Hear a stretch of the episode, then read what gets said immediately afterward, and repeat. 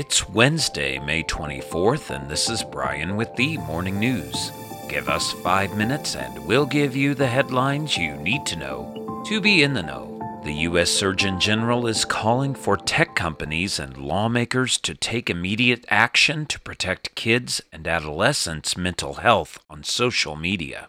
After years of insufficient action by both social media platforms and policymakers, parents and young people still bear most of the burden in navigating the fast changing, often harmful world of secretive algorithms addictive apps, and extreme and inappropriate content found on platforms such as Instagram, TikTok, and Snapchat. Dr. Vivek Murthy has some tips for young people and parents, such as reaching out for help, creating boundaries, and being cautious about what you share. He also urges parents to model responsible online behavior, create a family media plan, and create tech free zones.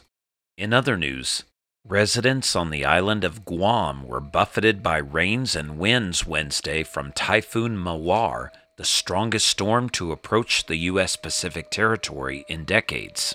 The U.S. military sent away ships. President Biden approved an emergency declaration and anyone not living in a concrete house was urged to seek safety elsewhere ahead of the typhoon, which was forecast to arrive as a Category 4 storm but could possibly strengthen to a Category 5. The last Category 5 to make a direct hit in Guam was Super Typhoon Karen in 1962.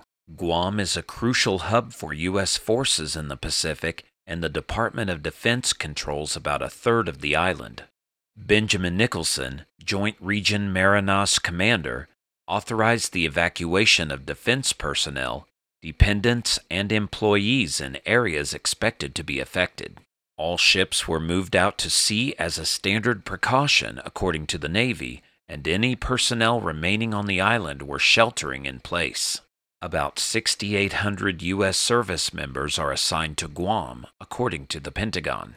Around the world, a Russian court on Tuesday extended the arrest of Wall Street Journal reporter Evan Gershkovich by three months in a closed door hearing emblematic of the secrecy that has marked the case against the first U.S. correspondent since the Cold War to be detained in Russia on spying charges. Gershkovich, a 31 year old American citizen, was ordered held until August 30th he had been arrested in March on espionage charges on a reporting trip to Russia. He, his employer, and the U.S. government have denied the charges. Russian authorities have not detailed what, if any, evidence they have gathered to support the espionage charges. Back in the U.S., President Biden has chosen a new leader for the National Security Agency and U.S. Cyber Command a joint position that oversees much of America's cyber warfare and defense. Air Force Lieutenant General Timothy Haugh, the current Deputy Commander of Cyber Command, would replace Army General Paul Nakasone, who has led both organizations since May 2018 and was expected to step down this year, according to a notice sent by the Air Force this week and confirmed by a person familiar with the announcement. If confirmed, Haugh will take charge of highly influential U.S. efforts to bolster Ukraine's cybersecurity and share information with Ukrainian forces fighting Russia's invasion. He will also oversee programs to detect and stop foreign influence and interference in American elections.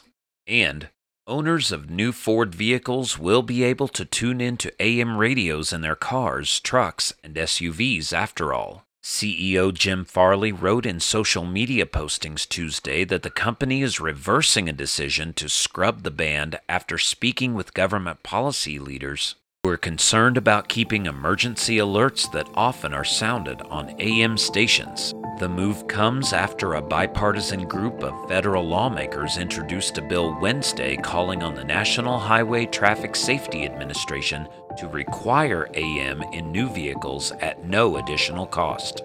Now you know, and you're ready to go with the morning news. Share this with a friend and subscribe to us wherever you listen to your favorite podcast. You can also sign up for our newsletter at themorningnews.com. Thank you for listening.